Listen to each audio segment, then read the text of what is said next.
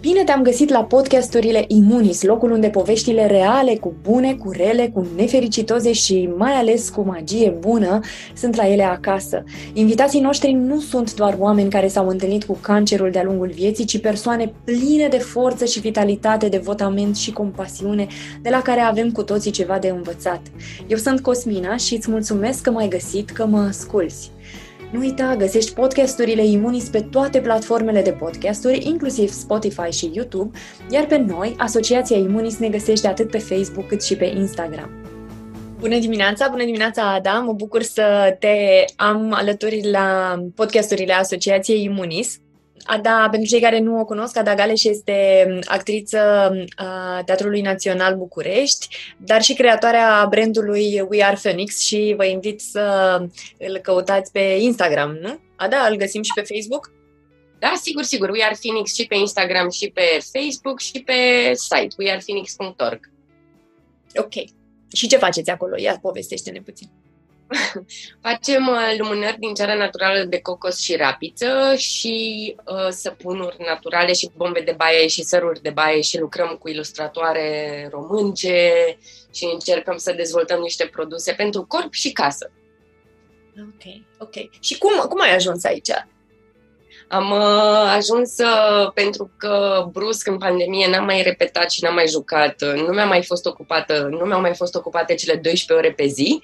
Uh, după ce mi-am luat o pauză, toată luna martie și am pictat și am uh, gătit, am zis, totuși ce îmi place mie cel mai mult să fac pe lumea asta, așa nume să muncesc.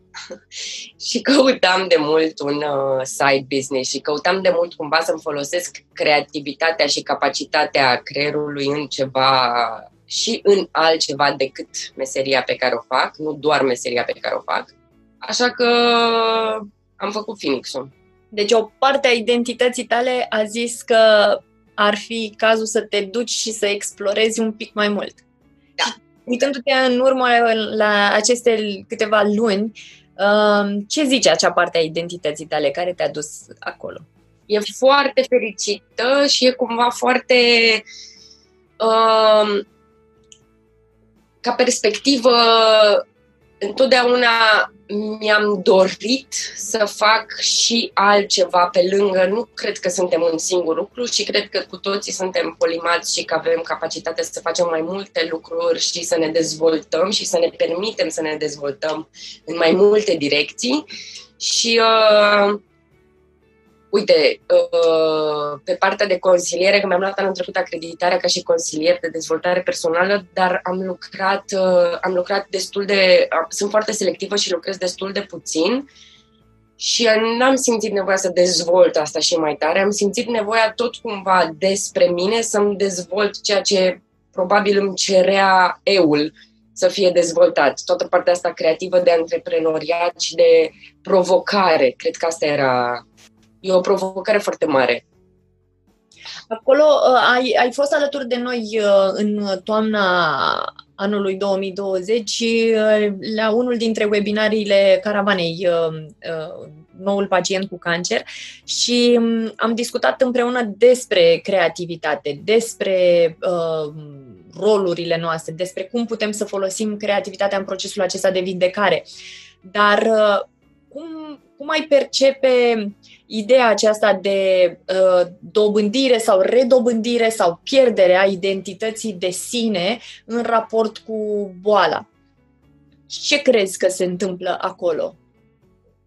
Cred că um, nu doar cu, cu boala, o, o să trec și la boală imediat, dar cred că avem uh, această părere și cred că cu toții trecem prin asta sau eu am trecut prin asta în ultimii ani și a fost destul de greu, a fost un proces destul de îndelungat, apropo de ce înseamnă că se tot vorbește de moartea ego-ului, dar dincolo de uh, ce înseamnă identitate, uh, identitate pentru mine înseamnă să fiu în siguranță cu mine și să accept că nu sunt o definiție sau că nu sunt așa cum sunt. Că ne tot tindem să zicem și să ne identificăm cu ceva ce de fapt nu există. Adică, din punctul meu de vedere, fiecare dintre noi și EU este într-o continuă transformare și are această capacitate uluitoare de a muri și de a renaște, fără a se uh, uh, lega de nimic. Pentru că singurul lucru pe care, din punctul meu de vedere, îl avem pentru totdeauna suntem noi, în siguranță cu noi, în prezent. Și în acel prezent, acel moment care e efemer și unic dar care, dacă îl înțelegi, ajunge să-ți dea o stabilitate extraordinară, pentru că el e tot timpul cu tine. Tu ești tot timpul cu tine în prezent și atunci identitatea, fie că ține de o condiționare socială, fie că ține de niște lucruri, pe, sunt niște lucruri pe care ni le-am spus despre noi. Noi pe noi, de fapt, nu avem cum să ne pierdem. Dacă ne găsim și odată ce ne-am găsit, nu avem, noi eram întotdeauna acolo noi nu găsim ceva ce am pierdut sau nu găsim ceva ce e nou sau nu găsim, noi găsim ceea ce deja era. Noi găsim, ne găsim pe noi în adevăr.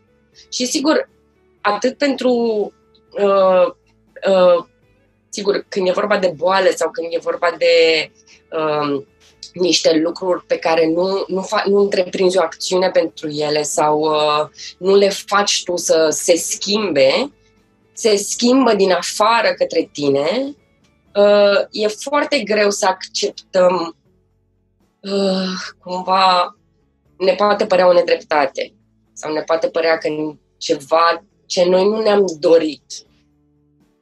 Doar că, cu toate că nu ne dorim, de multe ori, realitatea este puțin diferită de ce ne, mai, ne imaginăm sau ne dorim.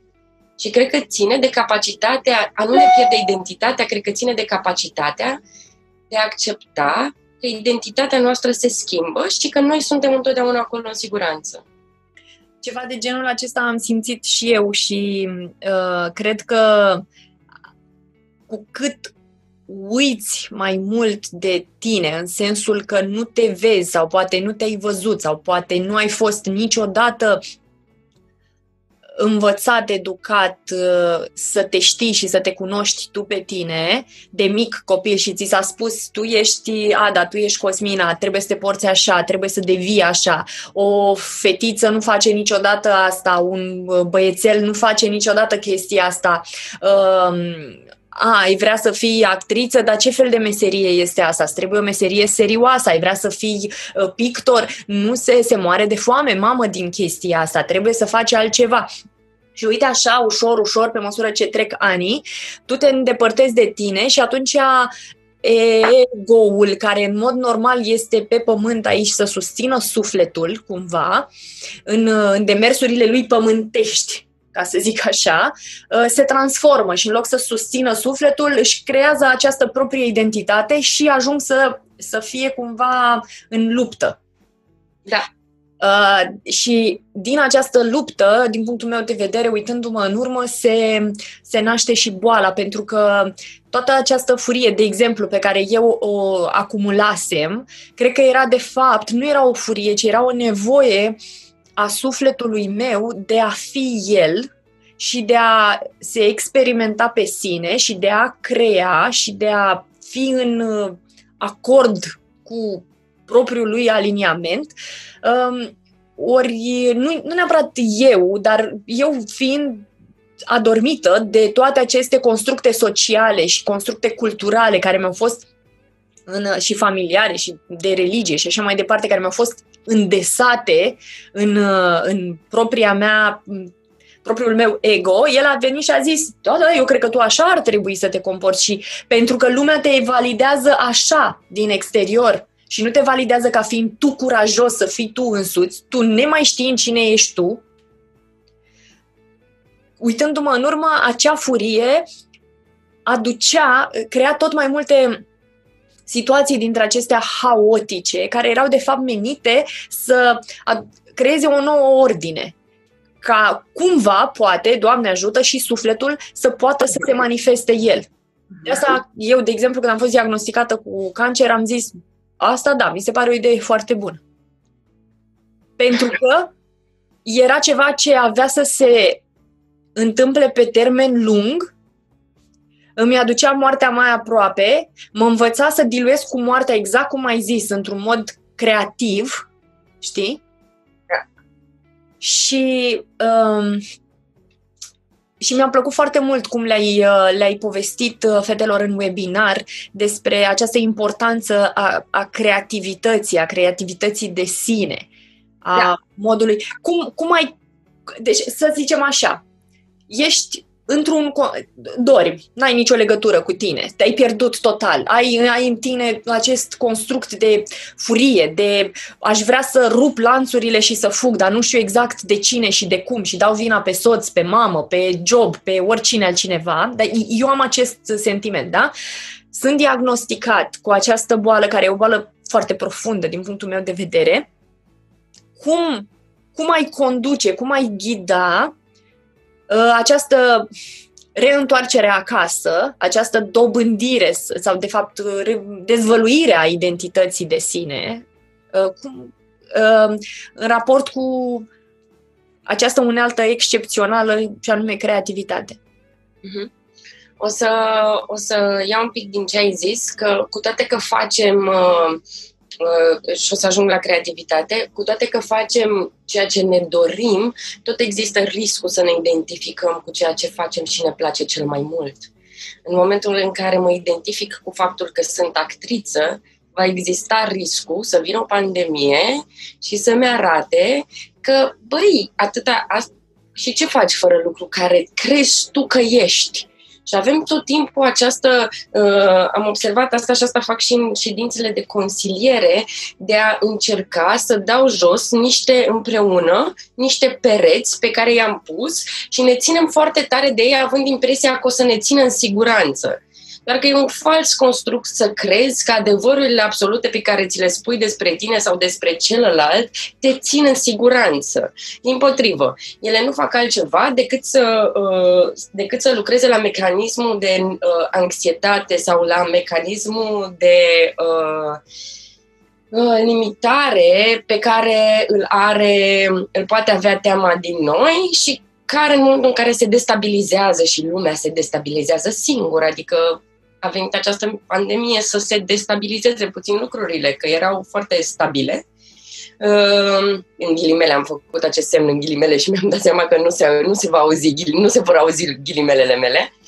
Și cred că asta ține de creativitate. Ține de creativitate să nu ne uh, uh, să nu avem impresia că suntem uh, ceva foarte predefinit și să avem întotdeauna libertatea să ne redefinim uh, fără să ținem la definițiile pe care le avem.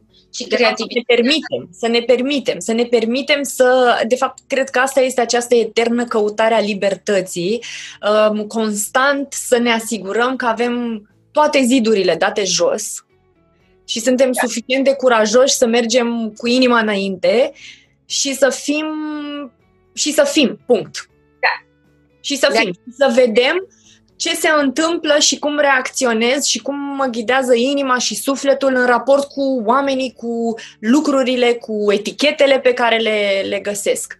Da. Și creativitatea ține, e un mușchi care se antrenează.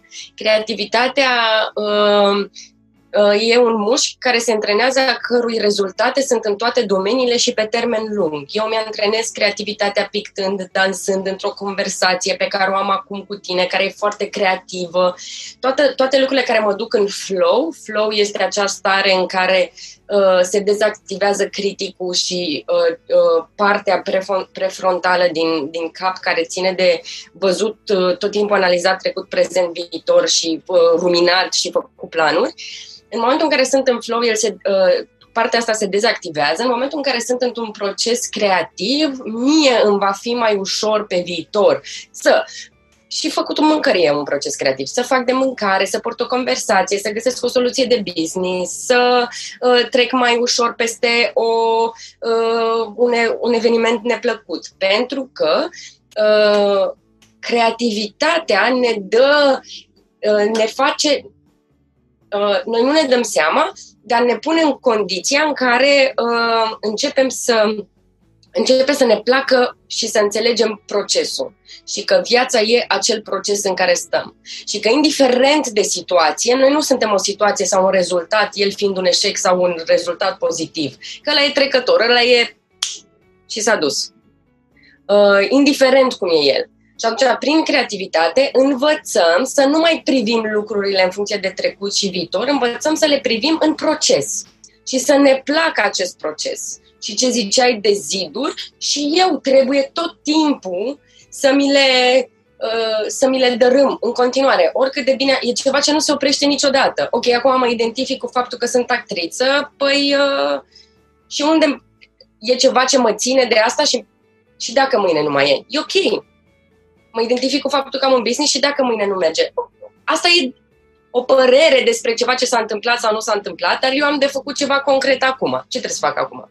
Așa cum uh, trebuie să conștientizăm faptul că dacă ai primit un diagnostic, acel diagnostic nu te definește. Da. Nu ești diagnosticul acela, este o fracție de timp în care sufletul tău experimentează niște lucruri pentru ca cel mai probabil tu să înțelegi uh, despre ce e sufletul tău pe pământul ăsta. Pentru că dacă tu te identifici cu boala și practic din start ai mai ridicat niște ziduri, crezând că ele te vor ține în siguranță pentru că te vei duce la medic, el îți va spune ce ai de făcut, te vei duce la preot, el îți va spune ce ai de făcut, te vei duce la nutriționist, el îți va spune ce ai de făcut. Acestea sunt tot mai multe ziduri cu care în loc să-i percep ca niște resurse de creativitate, da. Uh, ele devin niște uh, ziduri într-un labirint etern și ce am observat este că cu fiecare construct mental pe care reușesc să-l uh, văd măcar, să-l văd da. măcar că l-am, um, apare dorința aceasta de a, mă, de a mă elibera și la un moment dat, lucrând la el, reușesc să-l dau jos și pare un pic această senzație de eliberare, exact cum ai zis, că lucrezi etern la aceste ziduri de da jos și se mărește un pic orizontul și mergi, mergi, mergi și la un moment dat iară găsești un zid. Da. Și, a, practic, și acest mușchi al identificării zidurilor, cred că trebuie să ni-l antrenăm, pentru că eu văd uh, creativitatea pe care noi o denumim cu acest cuvânt, dar este de fapt această modalitate în care accesezi potențialitatea. Adică da. e cheia ta, uh, uh, codul, practic, prin care tu accesezi tot ce este potențial. Adică ai potențialul de a fi absolut orice. Și nu vorbesc da. neapărat doar în viața aceasta, tu ai potențialul de a fi și de a explora absolut orice. Și îți vei da seama, în, cu cât devii mai treaz într-o viață, că în altă viață ai construit niște ziduri de care încă te lovești. Și de asta totul pare foarte, foarte încălcit. Și cred că este esențial pentru pacient să înțeleagă asta că uh, exact cum ai zis, sunt ziduri și tot felul de ziduri de dat jos. Da. Și e, e vorba de o perspectivă asupra vieții. Ce vorbești? Observarea, ă, creativitatea și curiozitatea, pentru mine, țin de o, o perspectivă pe care o am asupra vieții. Așa cum aș putea să privesc lumea temătoare, așa aleg să o privesc din curiozitate și creativitate. Uh, eu, și ăsta e un antrenament. Că n-am fost așa. Eram o fetiță anxioasă, uh, foarte, care sufeream de ceea ce se cheamă anxietate generalizată și uh, nici nu are sens să intrăm în asta. Uh, cu, cu un episod depresiv la 23 de ani, uh, pe care și mi-am format asta în timp. Adică se poate cumva lucra la schimbarea mindset-ului și a perspectivei din care privim lucrurile și devine mai, ne, ne devine mai ușor. Și observarea de care zicea este unul dintre cele mai importante lucruri. Că atunci când îmi, pentru mine, am, uh, căutam foarte mult să știu lucrurile. Că ne vorbim acum destul de uh, vag și în general, uh, dar va ajunge undeva în inconștientul fiecăruia și poate că nu trebuie să știm exact, exact, exact, exact. Deci ce trebuie să fac? cumva pentru eu tot timpul căutam răspunsuri și am căutat în toată dezvoltarea mea răspunsuri bun. Ok, deci am aceste tipare, am aceste pattern-uri, mâine dimineață mă trezesc și de la 9 la 10 ce, tre- ce trebuie să fac? Doar că eliberarea a venit în momentul în care mi-am dat, uh, prin na, lucru, mi-am dat seama că faptul că eu sunt observator, uneori, ajunge. Pentru că eu sunt din acea postură în care apar lucrurile, dar eu nu sunt lucrurile care mi-apar.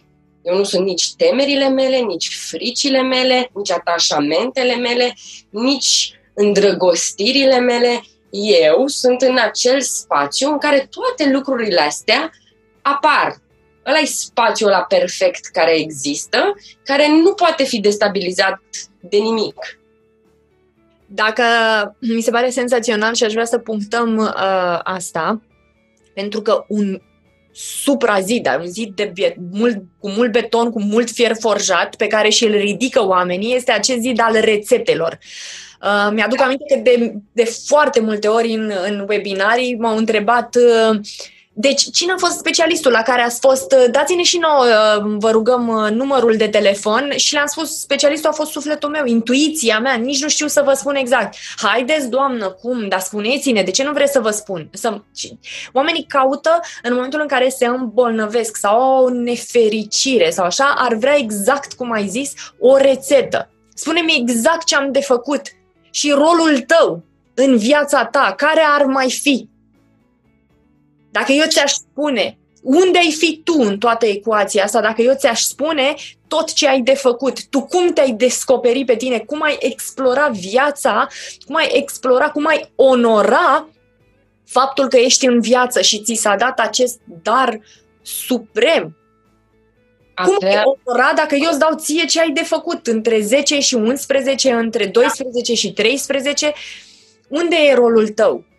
Ce sens mai are ca tu să locuiești acest corp dacă nu știi cum și nici nu vrei să-l înveți să-l locuiești? E, e minunat și uh, am, am, un, uh, am avut o realizare, uh, culmea, pe o latură amoroasă, dar cred că ține de orice. Uh, apropo de a, a ajuta alți oameni și de a vrea să-i salvezi și de a... Am trecut prin, sigur că am trecut prin toate peternurile disfuncționalității și toxicității posibile de-a lungul vieții ca să pot să le... ca să pot să fiu aici așa cum sunt. Uh, și uh, la un moment dat mi-am dat seama că iau lupta altcuiva cu viața. Și că așa eu nu am dreptul să intervin Sigur, pot să-mi ofer ajutorul, pot să fiu acolo pentru suport în limitele mele, atât timp cât nu-mi face rău mie, în același timp, eu, e de datoria mea să cred că toată lumea poate să reușească. Și să reușească înseamnă să se lupte cu viața. Că dacă eu nu am perspectiva asta a încrederii asupra celorlalți oameni, nu o să-i văd niciodată pe cei care pot și nu o să uh, cel din fața mea cu care eu intru în contact și față de care eu nu cred că poate să se lupte cu viața, nu va putea niciodată pentru că eu și eu mă voi comporta cu el sau cu ea ca și când ea n-ar putea. Deci, dincolo de uh, a uh, fix ce ai zis și ce mai face celălalt, care mai e scopul lui în viața lui, și scopul meu în viața oricărui om pe care îl întâlnesc e să cred că el se poate lupta cu viața.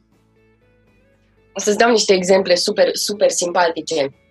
Uh, eu uh, vin, am o relație extraordinară cu maica mea care e coach și art terapeut uh, și cumva am fost întotdeauna am fost întotdeauna diferite. Sigur că existat multe condiționări, ea era foarte tânără, o mamă perfecționistă, eu eram, simțeam toate emoțiile și am fost o hiperempată.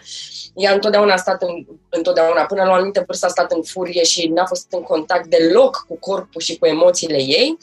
Uh, a trecut prin tot felul de probleme medicale, adică un om uh, uh, care s-a îmbolnăvit pe tot felul de somatic și alți factori, dar până și un microadenom pe hipofiză, care a venit cu tot felul de lecții.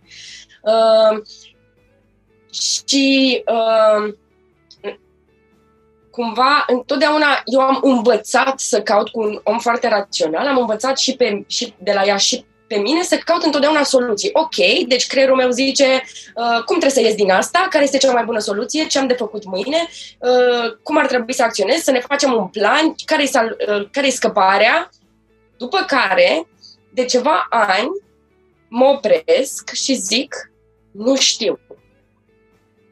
Acum, nu știu.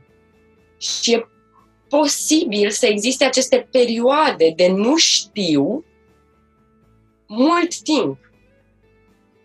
Uh, luni de zile și la un moment dat am încredere că o să știu. Sigur, s-ar putea să nu știu și pentru că da, poate aș ști dacă mi-aș oferi mai mult timp. Poate aș ști dacă aș, m-aș ține de ritualurile și de practica mea cu mine. Dar e ok și să nu știu. Și apropo de ce ziceai și în relații, când există în relația pe care o am o, o, o, o ne permitem să fim împreună într-o relație, cu, împreună cu partenerul meu, să fim într-o relație nedefinită, așa cum se definesc uh, uh, relațiile în societate. Ne permitem să nu știm și să-l vedem pe celălalt așa cum e, fără să avem impresia că putem să uh, avem vreo pretenție sau vreo așteptare. În momentul în care eu n-am știut și el a venit și a zis și eu ce fac, și eu am zis, nu știu, cu toate că aș, a, am refuzat să mai iau rolul de ajutător și de consilieră. Și am zis, poate îți dorești să mergi la terapie. Ca să știi tu pentru tine. Și merge și e extraordinar și are procesul lui. Poate că dacă eu îl văd, pot să îl întreb pe celălalt, hei, vrei să zic? Dar după aia, dacă eu fac parte din procesul lui, depinde de relația pe care o am cu celălalt că s-ar putea să nu vreau să mă poziționez ca mamă, ca prietenă, ca terapeut dacă e o relație romantică. S-ar putea să nu vreau să mă poziționez ca mamă, ca terapeut dacă e o relație de prietenie. S-ar putea să nu vreau să... Dar sigur, tot timpul jucăm mai multe roluri în viața celuilalt. Toate. Dar de asta, cu ajutatul, nu știu dacă... Și e rețeta noastră. Eu pot să zic, uite, ce funcționează la mine sau ce mă ajută pe mine, dar s-ar putea ca la tine să fie puțin diferite lucrurile. Da, cred că mai degrabă ar trebui să descoperim rețeta celuilalt, adică să întrebăm. Și tu, Ada, cum ai făcut în cazul ăsta? Și tu cum ai reacționa în cazul ăsta? Dacă tu ai avea ce crede despre tine, dragă pacient, că ai toate resursele și toate forțele, dar întâi trebuie să crezi tu despre tine și pentru tine chestia asta, uh, ce ai face înainte de orice altceva? Uh, da, exact. Și o să punctez asta pentru că mi se pare extraordinar ce ai zis. Care e diferența dintre a crede că ai toate resursele și toate forțele necesare și a nu crede că le ai? Pentru că în spațiul mental în care se formează asta, nu e nicio diferență. Nu, în... e doar o alegere. Aici intervine liberul arbitru. Ce alegi să crezi? Și numai tu poți să crezi asta. Și o chestie de credință. Asta e credința pentru mine. Să cred, să-mi ofer încredere înseamnă să cred că pot. În loc să cred că nu pot. Și se va schimba, cumva se schimbă toată perspectiva, se shiftuiește, se deschide așa o lume nouă, când pur și simplu crezi că poți, în loc să crezi că nu poți. Este ca și când eu aș avea grădina pe care o am, care are câți metri pătrați are și am plantat acolo tot ce am știut eu să plantez și este ca și când eu aș crede că acestea sunt toate fructele și toate legumele care pot exista pe pământul acesta și doar cu astea mă hrănesc. Uh, rupându-mă de cocos, de papaya, rupându-mă de umbra palmierilor, rupându-mă de uh, secoia, nu știu, din uh, Statele Unite și așa mai departe. Baobabul din Africa, și doar ca să menționăm chestiile pe da. care poate repera uh, toată lumea.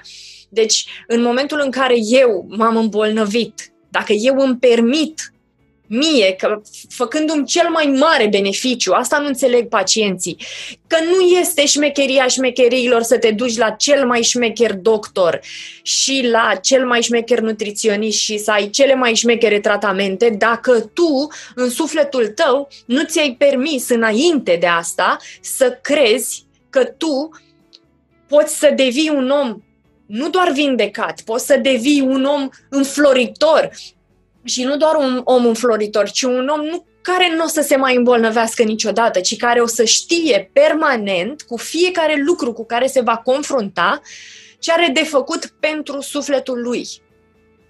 Da. Și dacă tu ca pacient nu îți permiți chestia asta, pierzi din start rămâi cu grădina ta acolo, să, să-i dai cu insecticid, să mai plantezi, să mai scoți, să mai așa, dar vei lucra 200, 500, 1000 de metri pătrați. Atât. Nu o să știi ce este afară. Poate așa, noroc, mai bate vântul, îți mai aduce câteva semințe, ți le aruncă în grădină, poate așa, noroc, mai vine o ploaie, mai spală un pic câte ceva, dar atât va fi. Vei fi realmente uh, în bătaia vântului versus dacă ai fi un, un, ai zice eu dau jos zidurile grădinii mele și mă duc să explorez, să vedem ce o mai fi pe acolo. Știi că unul din momentele în care noi două am făcut click a fost când uh, uh, m-ai intervievat tu pe mine de data aceea și uh, la un moment dat am simțit să vorbesc despre Harapalp și știi că uh, ți-a plăcut chestia asta pentru că cam asta este. Eu mă uitam așa uh, și unul din lucrurile care mă ajută pe mine foarte mult este să dau zoom out. Adică câteodată dau zoom in și în perioadele astea de, de incubare și de uh, mă uit mult ce este înăuntru. Uh, Însă, de multe ori am nevoie să dau zoom out și să mă uit la lucruri la nivel macro, cum s-au întâmplat în viața mea oamenii, dinamica, cum am făcut inclusiv acum în această perioadă de COVID. M-am uitat da. realmente, am dat zoom out la oamenii care au venit în acest moment în care eu mă aflau și ce, ce zicea fiecare, care era atitudinea fiecăruia, pentru că ele oglindeau ceva în interiorul meu. Vreau să-mi spună ceva despre grădina mea. Și mă ajută foarte mult să dau zoom out și mi-am dat seama la un moment dat că unul din lucrurile pe care eu i le-am uh, repetat fetiței mele de când este ea mică a fost să o încurajez să exploreze lumea și să o învăț să își construiască sau să își aleagă sau să își dobândească, să muncească pentru unelte pentru a uh, explora lumea. Diverse contexte, diverse situații, natura însă și așa mai departe. Și îmi dau seama că cred că uh, această facere de copii, că mă gândeam, ok, care este treaba cu asta, dar această facere de copii te ajută să te înțelegi din, din perspective la care poate altfel nu ai avea acces și nu le înțelegi decât atunci când ai fost. Exact cum este și cu boala. Până când îți povestește cineva prin ce a trecut, îl înțelegi, poți să empatizezi, dar nu poți să... când nu ești în pielea lui. Și atunci nu poți să faci nici rețeta lui, pentru că ghici ce e posibil ca metabolismul tău să fie diferit. Tiparele mentale pe care le-ai, ți-au fost îndesate în creier de când ești tu mic să fie diferite. Și eu să vin să-ți spun, știi, pentru mine a funcționat să fac vitamina C în doze mari, că eu am crezut în chestia asta. Am crezut din tot sufletul, nici putea să vină oricine altcineva.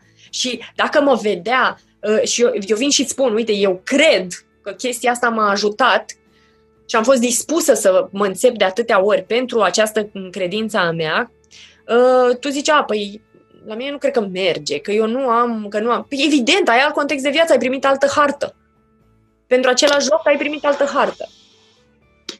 Și aș vrea un pic, dacă am ajuns în punctul acesta, pentru că știu că și tu vorbești despre asta, uh, cum vezi uh, aceste perioade de, de incubare, de a sta tu cu tine și mai ales uh, în, în ideea de a căuta vindecare, indiferent că vrei să te vindeci de uh, cancer sau vrei să te vindeci punct.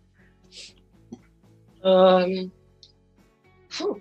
cred că cumva sunt cele mai importante.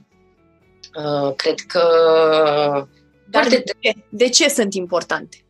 pentru că uh, atenția noastră, cumva, atenția și toate funcțiile vitale pe care le avem se întorc către uh, corpul și către eul nostru.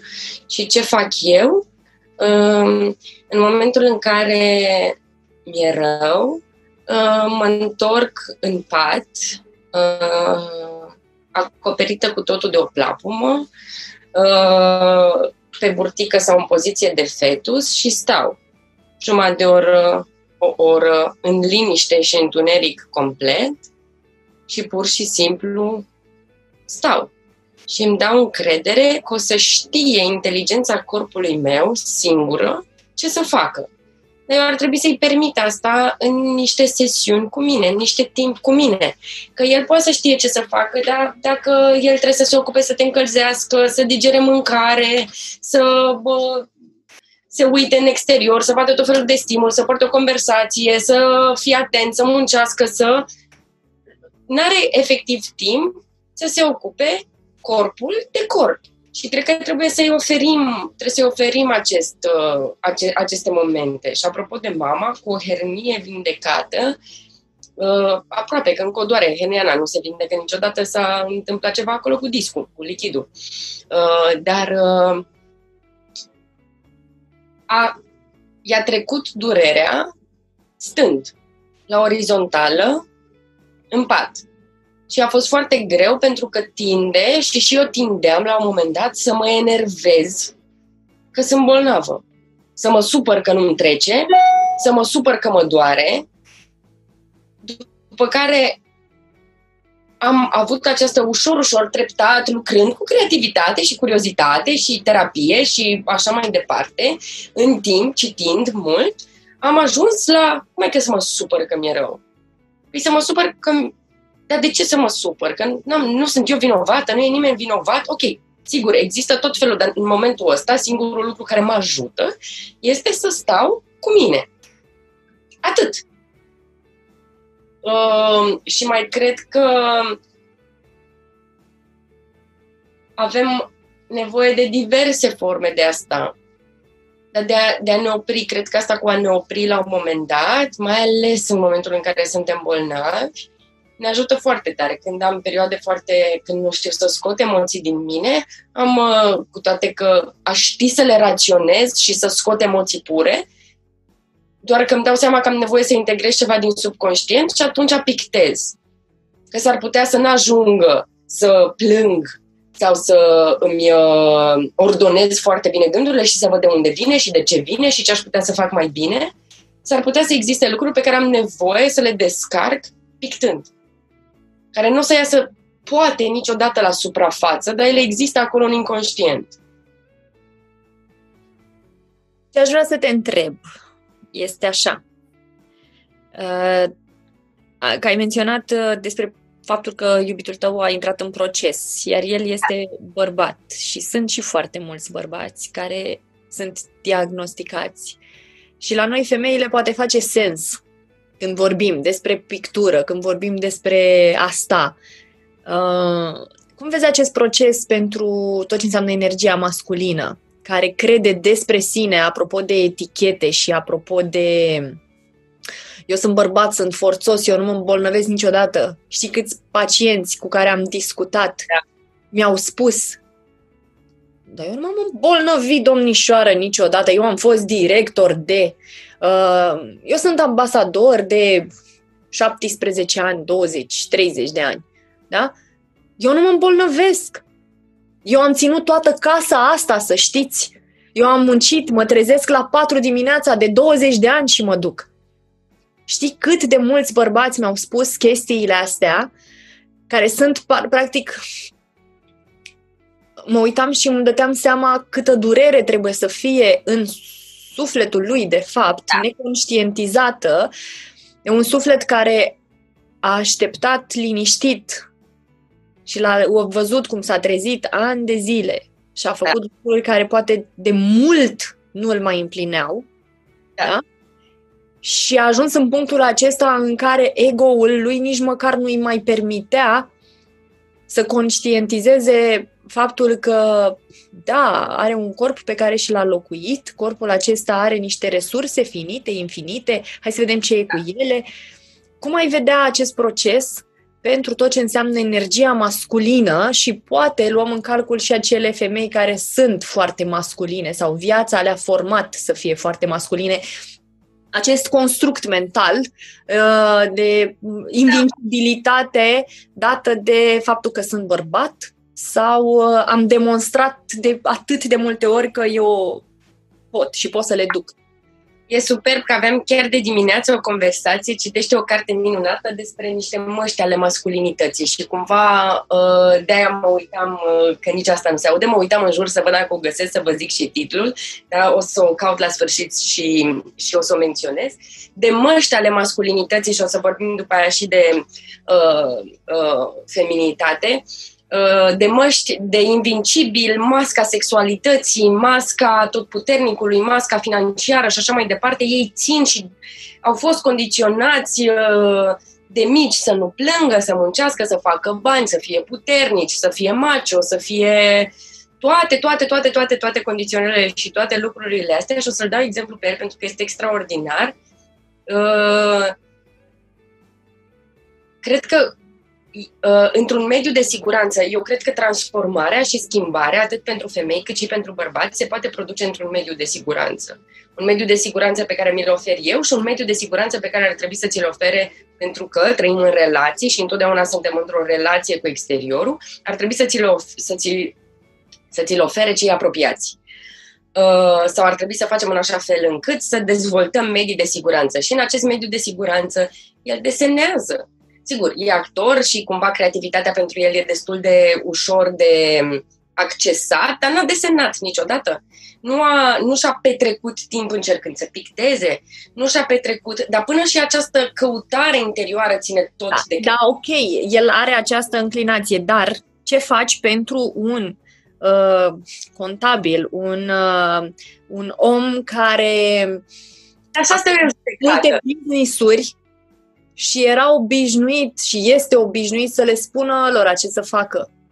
Dar și asta este o judecată, că avem impresia că uh, unele, uh, sigur că unele meserii ne aduc în niște, eu gândind în 10 ore pe zi, în niște tipare și eu ca actriță am momente de uh, greutate, uh, de episoade, o să le glumesc, o să glumesc că sunt schizoide, că nu știu cum să vă explic, că sunt niște amprente foarte emoționale puse pe acele 12 ore în care plâng, de exemplu, și ajung acasă și nu mai știu ce să fac, reacționez tot furios dacă toată ziua am fost furioasă în rol. Și trebuie să-mi găsesc mecanismele de decompresiune și de... de am, să... am întrebarea asta pentru că știu că mulți vor veni în mentalul lor cu această idee. Da, bine, cred eu că e ușor, cum zic și despre mine. Cred că ție ți este ușor să nu știu ce, că tu faci asta. Dar eu nu știu, că eu n-am făcut, mie, mie nu mi-a zis, știi, această eternă victimizare, rapid, intri în defensivă sau vii și zici și acuzi. Deci citeam. Scopul creativ nu este să-ți iasă Scopul oricărui proces creativ este procesul în sine. Să gătești, să te plimbi poate să fie un proces creativ, să te uiți la un film, să citești o carte, să ai o conversație. Indiferent de masculin-feminin, el nu, define, el nu e definit de un gen oricine, orice bărbat se poate întreba care sunt hobby-urile mele care nu mi-aduc neapărat un beneficiu imediat. Uite, culmea, eu pe partea, cum pot să privesc ceea ce fac dintr-o perspectivă creativă? Că până și partea de business, dacă nu mai nu e privită în aceeași perspectivă în care de atingere niște țeluri de a, uh, uh, pe care sigur ți le dorești, dar cum poți să te bucuri de proces? Și să-ți aduci creativitate în tot ceea ce faci. Eu am identificat, mi-am pus întrebarea asta fix în luna aceasta, post-COVID, ca să zic așa, și mi-am pus uh, următoarea problemă, m-am gândit, care cred că este valabilă și dacă ești bărbat și dacă ești femeie. M-am gândit, ok, am ziduri, probleme, tipare, chestii care vin din alte vremuri, alte vieți, alte lumi, alte gene transmise transgenerațional și așa mai departe, dar eu cine sunt? Da. Și atunci, ca să pot să aflu, m-am gândit așa, hai să încerc următoarea variantă, ca să aflu sigur cine sunt, aș vrea să observ tot mai des și să-mi antrenez acest, acest mod de a observa lucrurile nu neapărat doar de a observa zidurile, ci de a observa la ce răspunde sufletul meu și unul din răspunsuri cred că este acea, acel entuziasm pur, inocent, știi? Când mă bucur din tot sufletul și mi-am dat seama de asta și am vrut să punctez, când ai spus um, de uh, hobby. Pentru că oamenii văd hobby-ul în constructul ăsta social, dar de fapt cred că este ceea ce mă bucură pe mine, cum era când eram mică și abia așteptam să mă duc afară, să mă joc ceva în echipă sau să mă joc ceva pe... și ceea ce am și acum, am această idee de puterea lui împreună. Îmi plăcea și când eram mică să mă urc pe bicicletă, să mă duc să explorez lucrurile alea. Era chestia care îmi dătea mie aici o bucurie pură. Acel gen de bucurie care s-a declanșat și mi-a inundat tot corpul în momentul în care m-am întâlnit în sfârșit cu un măgăruș după ani de zile în care nu am mai văzut și n-am mai pus și eu mâna pe un măgăruș da. și m-am bucurat din tot sufletul. Nu știu ce este acolo, dar ceva din sufletul meu a zis, asta ne place. Și da. m-am apucat să-mi contabilizez lucrurile care mă entuziasmează, dar îmi dau genul ăsta de entuziasm, nu al ego-ului, ci această inocență pură care se bucură, care cred eu că este o, un mecanism de validare din partea sufletului. Da, ne place așa. Și este, cred, ceva ce ar putea să facă și bărbatul și femeia, dacă și-ar permite. A, a, a, absolut. Și este uh, cumva fără țel. Și asta, asta țin să menționez, că este fără, uh, fără țel ca și perspectivă. Foarte punctat. Foarte fără, Da, că nu ai, ai un obiectiv, uh, cu toate că ai obiective, nu ai un obiectiv în proces. Și uh, uh, repet, asta se poate face și pe partea uh, de business. Asta se poate face și pe orice parte uh, uh, și observatorul, exact cum ai zis, trebuie antrenat să vadă și lucrurile care ne fac plăcere și zidurile pe care le avem și să existe tot timpul în partea asta dintre noi să observ, am face plăcere să fac această mămăligă. În momentul ăsta eu simt plăcere. Dar asta trebuie observat și să mă antrenez cu toții avem zile proaste, dar care a fost momentul în această zi proastă, totuși care a fost momentul în care am zâmbit? Că ziua nu e zi proastă by default. M-am trezit și am o zi proastă, am o perioadă proastă. În această perioadă proastă, mie îmi place foarte mult gustul acestei cafele în această perioadă proastă mă bucur și mai mângâi din când în când acest pe care nu-l vedeți, acest hălățel care este foarte pufos, pe care și tu, Cosmin, ai un hălățel minunat pe tine. Că îmi place. Îmi place contactul ăsta pe care l-am. Și aceste lucruri micuțe, cu cât le observăm că sunt ele, sunt prezentul nostru, cu atât noi nu trăim nu avem cum să trăim în obiectivele și în țelurile pe care le avem, că noi trăim în aceste momente micuțe și e foarte greu și uh, ne vom ține foarte tare Mie mi-a fost foarte greu. Eu m-am trezit de mai multe ori în viață și de fiecare dată, și vreau să vorbesc despre asta cumva, că mi-am dat seama că m-am speriat de fiecare dată. Deci după această epifanie, după această trezire în care, pe care o conștientizăm, acest nimic care suntem, acest awareness, această uh, conștiință colectivă, toate lucrurile astea, de-a lungul vieții, până, a, până în COVID și după COVID, eu m-am speriat. Și mă trezeam odată la câțiva ani și ziceam, nu, nu, nu, stai, stai, stai, stai puțin, totuși, că oamenii nu o să mă înțeleagă, eu nu am cum să trăiesc așa, trezită, împreună cu alți oameni, n-am cum să vorbesc despre asta, că lumea nu o să priceapă, că eu trebuie să mă axez pe țelurile pe care le am, totuși, pe...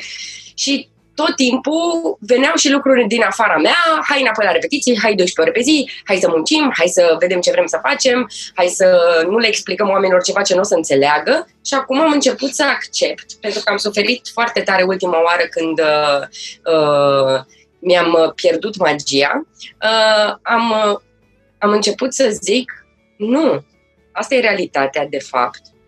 Eu mi-o accept așa cum e, iar așa cum sunt eu, va fi lumea mea. Pentru că nu are cum altfel. Abia în momentul în care devine. Da. Așa și devine, este senzațional. Uh, mi-am dat seama foarte clar că cel puțin toate femeile care au venit anul acesta în viața mea și anul trecut Au venit pe fiecare acceptare pe care eu am făcut-o pentru felul meu de a fi de fapt în interiorul da. meu. Și mi se pare incredibil, deci mi se pare incredibil cât de frumos în momentul în care eu îmi permit să fiu și am curajul. Și am spus de mai multe ori că boala aceasta este fucking senzațională, cancerul ăsta. Este senzațională, de fapt, absolut orice boală este senzațională dacă înveți să o privești ca atare. Și ea ce face? Te duce foarte aproape de moarte, însă te duce foarte aproape de tine, de sufletul tău. Și ea, dacă o lași, îți lasă toate uneltele și îți dă curajul să fii cine ești tu de fapt. Și observ, uitându-mă în urmă, ce proces frumos pe care, Doamne, nu cred că l-aș fi avut, fără această ardere continuă, da. în care m-am lăsat deci m-am lăsat. În momentul în care am decis, deci nu voi face chimio, și oamenii aud doar asta. A decis să nu facă chimio. Bun. Dar eu m-am responsabilizat în fața vieții mele. Deci eu am decis că nu voi face chimio. Punct. Da?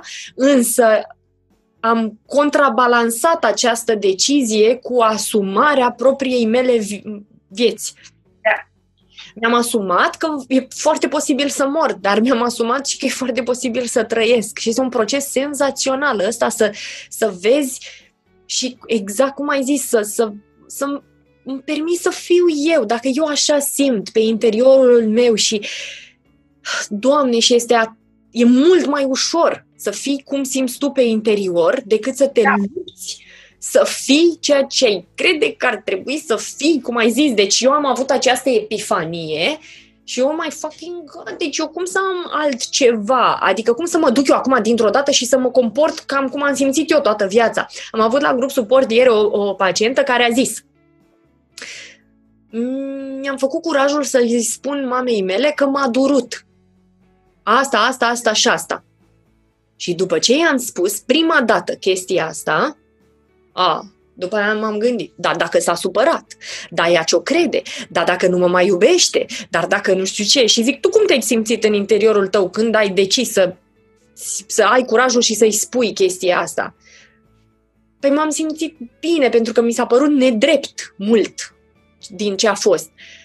Și zic, ok, e ca și când tu erai băgată într-o oală unde fierbeai la foc mocnit și ai scos și tu capul, ai ridicat un pic capacul și ai zis, nu, nu vă supărați, dar dacă puteți un pic focul să-l dați mai încet sau să aruncați și la mine aici o legumă că, că doar mă arde. Și a venit către tine mama sau a plecat și tu ai zis imediat, Uh, e ok, lăsați, m-am răzgândit. Puneți capacul la loc, dați focul mai tare, dacă se poate, că e ok. Important e să vă fie dumneavoastră bine, că eu ard aici, pe interior. Nu e nicio problemă.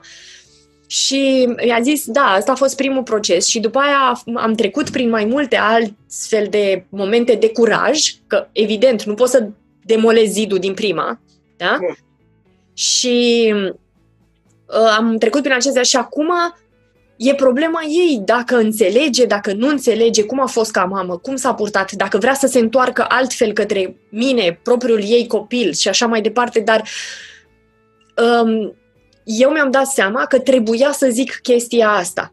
Și mi-a zis așa, am două fete, uh, mi-am dat seama cu cancerul acesta că momentul în care aș fi avut cel mai mare eu, deci ea a zis așa, nevoie de ei, uh, și de ea ca mamă a fost în perioada mea de adolescență. Și acum cu cancerul acesta, eu având două fete mici, îmi doresc foarte mult să mi se ofere oportunitatea să, ca eu să prind vârsta lor de adolescență, ca eu să pot să iterez o altfel de mamă. Așa cum da. eu aș fi avut nevoie de ea. Și mi s-a părut senzațional și de asta am zis un pic mai devreme că uh, am înțeles că copiii nu, într-adevăr vin să ne învețe. Da. Ei vin să ne învețe o altă ipostază în care noi nu am mai fost puși pentru a putea să-i înțelegem pe ai noștri și traumele lor, ca ulterior să putem să vindecăm asta la noi și să vindecăm și la, la ei, dacă se poate și ne permit lucrul acesta. Da. o să, o să intervin aici că uh, foarte des și când lucrez cu oameni aud asta foarte, foarte, foarte des că uh, m-am dus și am zis cât de tare m-a durut și o să vorbesc un pic despre mine. Uh, uh, uh, liniștea mea a venit uh, vis-a-vis în raport cu tatăl meu, de exemplu, abia în momentul în care uh, l-am iertat și l-am acceptat așa cum este, uh, cu toate că este părintele meu, fără nicio um, Uh, eu pot să cred că el avea o datorie față de mine, dar uh, din nou este o părere și o etichetă pe care eu pun fără să accept realitatea. În momentul în care îi spun cuiva că mă doare, îi vorbesc despre mine, fără vreo pretenție ca el să-și schimbe comportamentul. Limitele în relație cu celălalt, dacă în continuare este o relație abuzivă, le impun eu. Și este responsabilitatea mea să mă am grijă de mine și să nu-l feresc pe celălalt de suferință. În același timp, eu nu pot să-i spun m-a durut, n-ar fi trebuit să faci așa ceva. Să-l cert pe celălalt, pentru că celălalt, în momentul în care eu acționez cu ură, cu furie, el va reacționa apărându-se. Pentru că eu nu-i ofer, eu nu-l văd, degeaba îi zic că te văd că te-ai purtat nu știu cum și pe mine m-a durut, pentru că eu nu îl văd pe el, eu îl văd pe el sau pe celălalt așa cum aș fi vrut să se poarte și nu, s-a, și nu se poartă. Sau îl văd din perspectiva durerii mele. Exact. Dar nu îl văd din perspectiva contextului lui de viață. Exact.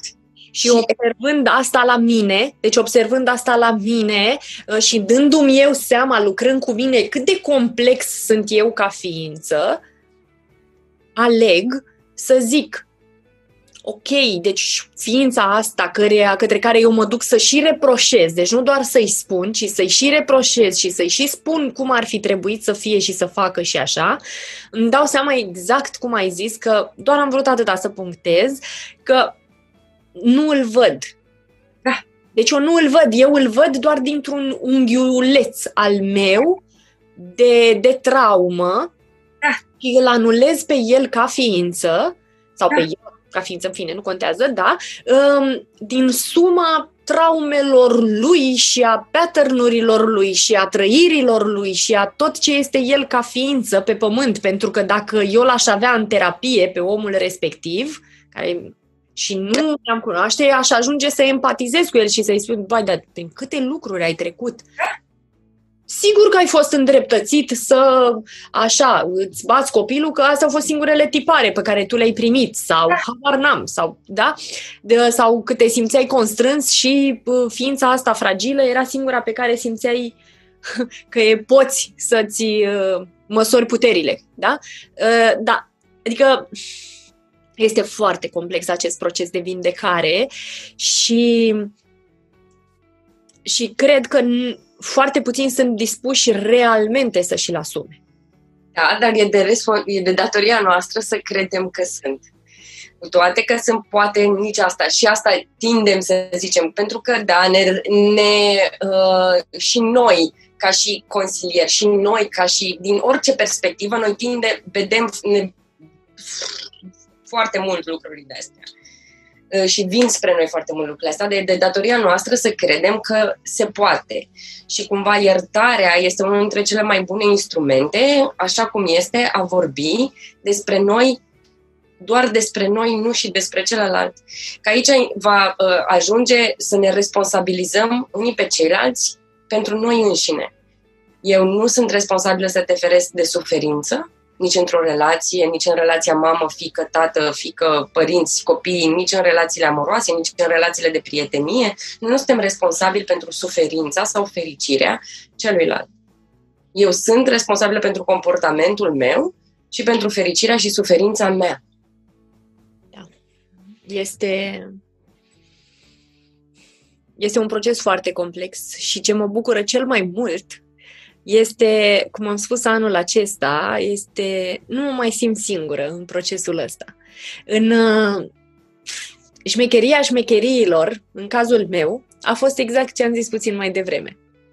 Că în momentul în care mi-am permis să accept că mă doare dacă interacționez cu anumiți oameni și să nu mai vreau să mă duc acolo, și e ok, așa cum este foarte drag să am astfel de conversații care mă fac să nu mă simt singură, uh, e ok și putem să alegem lucrurile acestea. Și acum, aș mai vrea din nou să punctez ce ai zis mai devreme, câteodată nu știu. Da. Și e la fel de ok. Apropo ce ai zis mai devreme de traumă, trauma, uh, toate evenimentele uh, toate evenimentele prin care trecem, ele pot fi privite ca uh, experiențe traumatice sau ca experiențe extatice. Depinde de perspectiva pe care le oferim în prezent. Trauma este, o, uh, este perspectiva pe care eu o am asupra unui eveniment trecut. Uh, dar ea poate fi, uh, ea poate fi reintegrată în funcție de prezentul pe care îl trăiesc și de perspectiva pe care o am asupra acelui eveniment. Cu toții, cu toții suntem traumatizați și cu toții vom traumatiza la rândul nostru, pe copiii noștri și pe oamenii cu care intrăm în contact. În același timp, perspectiva pe care o avem asupra evenimentelor, ea poate, asta înseamnă să-ți uh, rescrii trecutul din punctul meu de vedere, să oferi o altă perspectivă unui eveniment care nu e bun sau rău. Pentru că eu cred că lucrurile nu au valența asta de bine sau rău pe care le trăim. Sigur că sunt niște lucruri pur uh, uh, care vin din afara noastră uh, și se pot întâmpla prin hazard și până și pe lucrurile alea putem uh, să alegem ca să le vindecăm, putem să alegem să avem o perspectivă extatică asupra lor. Exact, bine, nu suntem, câteodată suntem în această mișcare browniană, știi, în care vin lucruri uh, haotic către noi și ne bombardează, dar chiar și asta la un moment dat se, se înloc, este înlocuită cu o altă cur, un alt fel de curgere al timpului și un alt fel de, de loviri. Și ce putem să facem, exact cum ai zis, legat de partea asta de traumă, este să ne dăm șansa să observăm distanța pe care am parcurs-o. Între momentul T0 în care s-a format prima dată întâmplarea și emoția și impactul asupra corpului, sufletului, mentalului și momentul T 1450 în care ne aflăm acum, în care am parcurs o distanță. Hai să nu o fi parcurs în ban. Adică eu aș vrea să mă, cum să spun, să mă premiez că am parcurs încă un nivel și am, am parcurs o distanță, poate de trei vieți, poate de 3 ani, între momentul T0 și momentul T100 1450, uh, aș vrea să mă premiez cel puțin prin a observa drumul dintre, distanța dintre cele două. O fi fost degeaba, dar ceva eu tot am făcut acolo. Măcar că am murit de foame, măcar că murind de foame am învățat să culeg curmale din copac. Ceva eu tot am făcut. Nu mai sunt oricum aș da-o, același om din momentul T0. Și măcar da. să mă premiez cu asta și în momentul în care vine ceva, că vine brownian, că vine generat, că vine chemat din interior, să, să aleg să f- mă lupt altfel, având această distanță ca tu. Nu ca uh, aceeași ciorbă în care sunt la foc mognit, că în continuare mental eu nu m-am scos de acolo e, e, e un lucru pe care, nu știu, mulți sunt, uh, nu sunt dispuși să-l facă pentru că suferința cumva și starea asta de victimă are plăcerile ei. E o capcană foarte mare. Păi, dar am senzația, apropo de ce am vorbit la începutul acestui podcast, că poate nu mai sunt interesant. Adică cine sunt eu dacă nu sunt o victimă? Eu cine mai sunt dacă nu sunt un supraviețuitor etern? Eu cine mai sunt dacă nu sunt o luptătoare? Nu știu cine sunt dacă nu sunt o femeie puternică. Hai să vedem cum este să fiu vulnerabil, cum este să fiu slab, cum este să nu știu. Eu aș vrea să văd cum e chestia asta, cum e să nu știu. Să nu știu și să zic, băi, chiar nu, nu știu și nu am forță să mă, mi-asum, cum ai zis și tu, a 11.000 oară problema ta. Sau nu am forță să-mi asum a 11.000 oară durerea pe care am simțit-o acum 10 ani. Nu mai vreau. Băi, e prea grea de cărat. Nu mai vreau să o car și încă 3 minute. Nu mai vreau, o dau jos aici. Dar uh, trebuie să vrei să faci asta pentru tine. Chiar am postat pe Instagram uh, ala, ieri. După ce am ieșit dintr-un moment de incubație la masaj și mi-am dat seama că miza cea mai mare rămâne și va fi, cel puțin pentru mine, este sufletul meu. Altceva, altceva nici, nici nu are sens. De ce? Că este singurul fir roșu. Atât.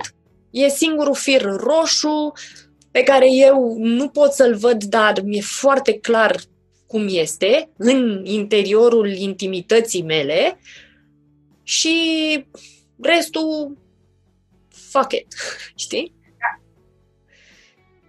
Chiar și chestia asta cu uh, și m-am bucurat că ai dezvăluit că suntem amândouă în pijama, în da în halat pufos, da?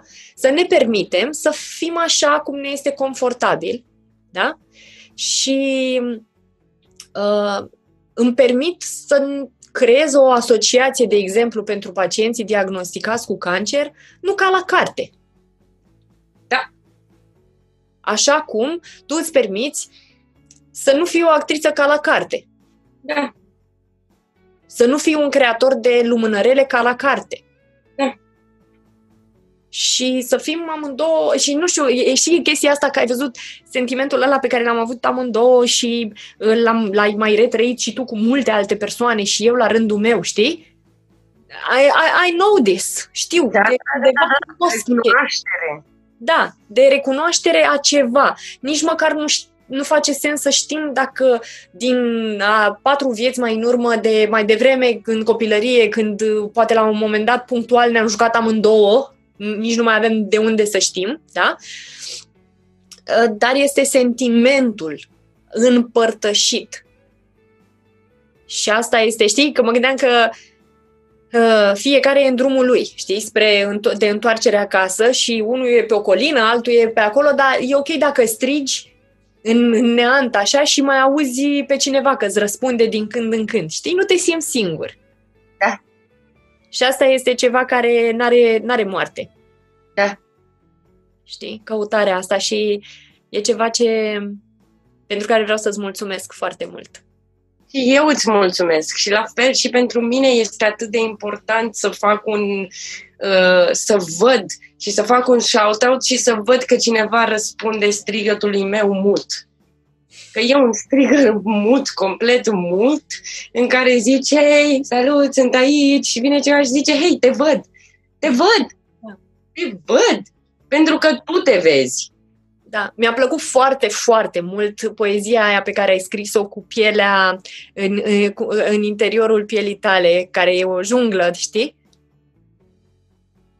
Poate îi facem curioși să caute contul tău de Instagram și să, să caute această poezie. Mi-a plăcut enorm de mult. Mi-a plăcut pentru că mi-am dat seama că a fost scrisă într-un moment de uh, în care te-ai văzut și ai fost foarte în contact cu tine.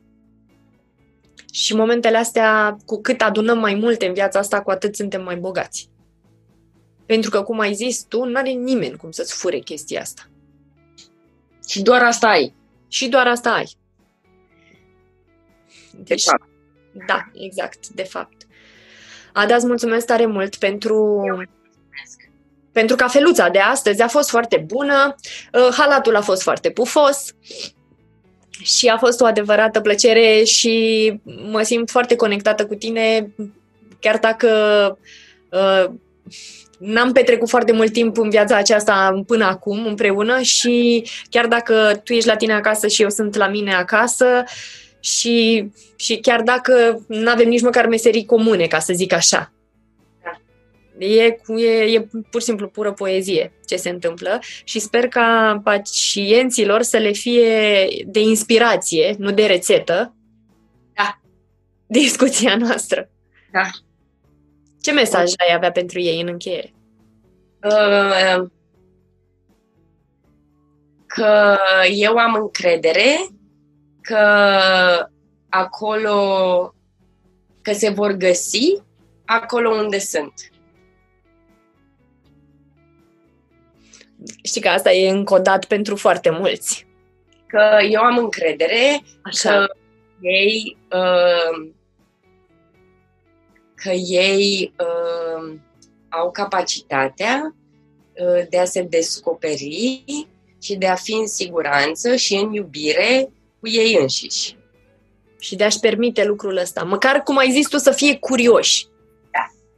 Hai și să fim curioși. Încrederea, am toată încrederea că există această curiozitate, creativitate și iubire necondiționată în ei înșiși. Și eu la fel.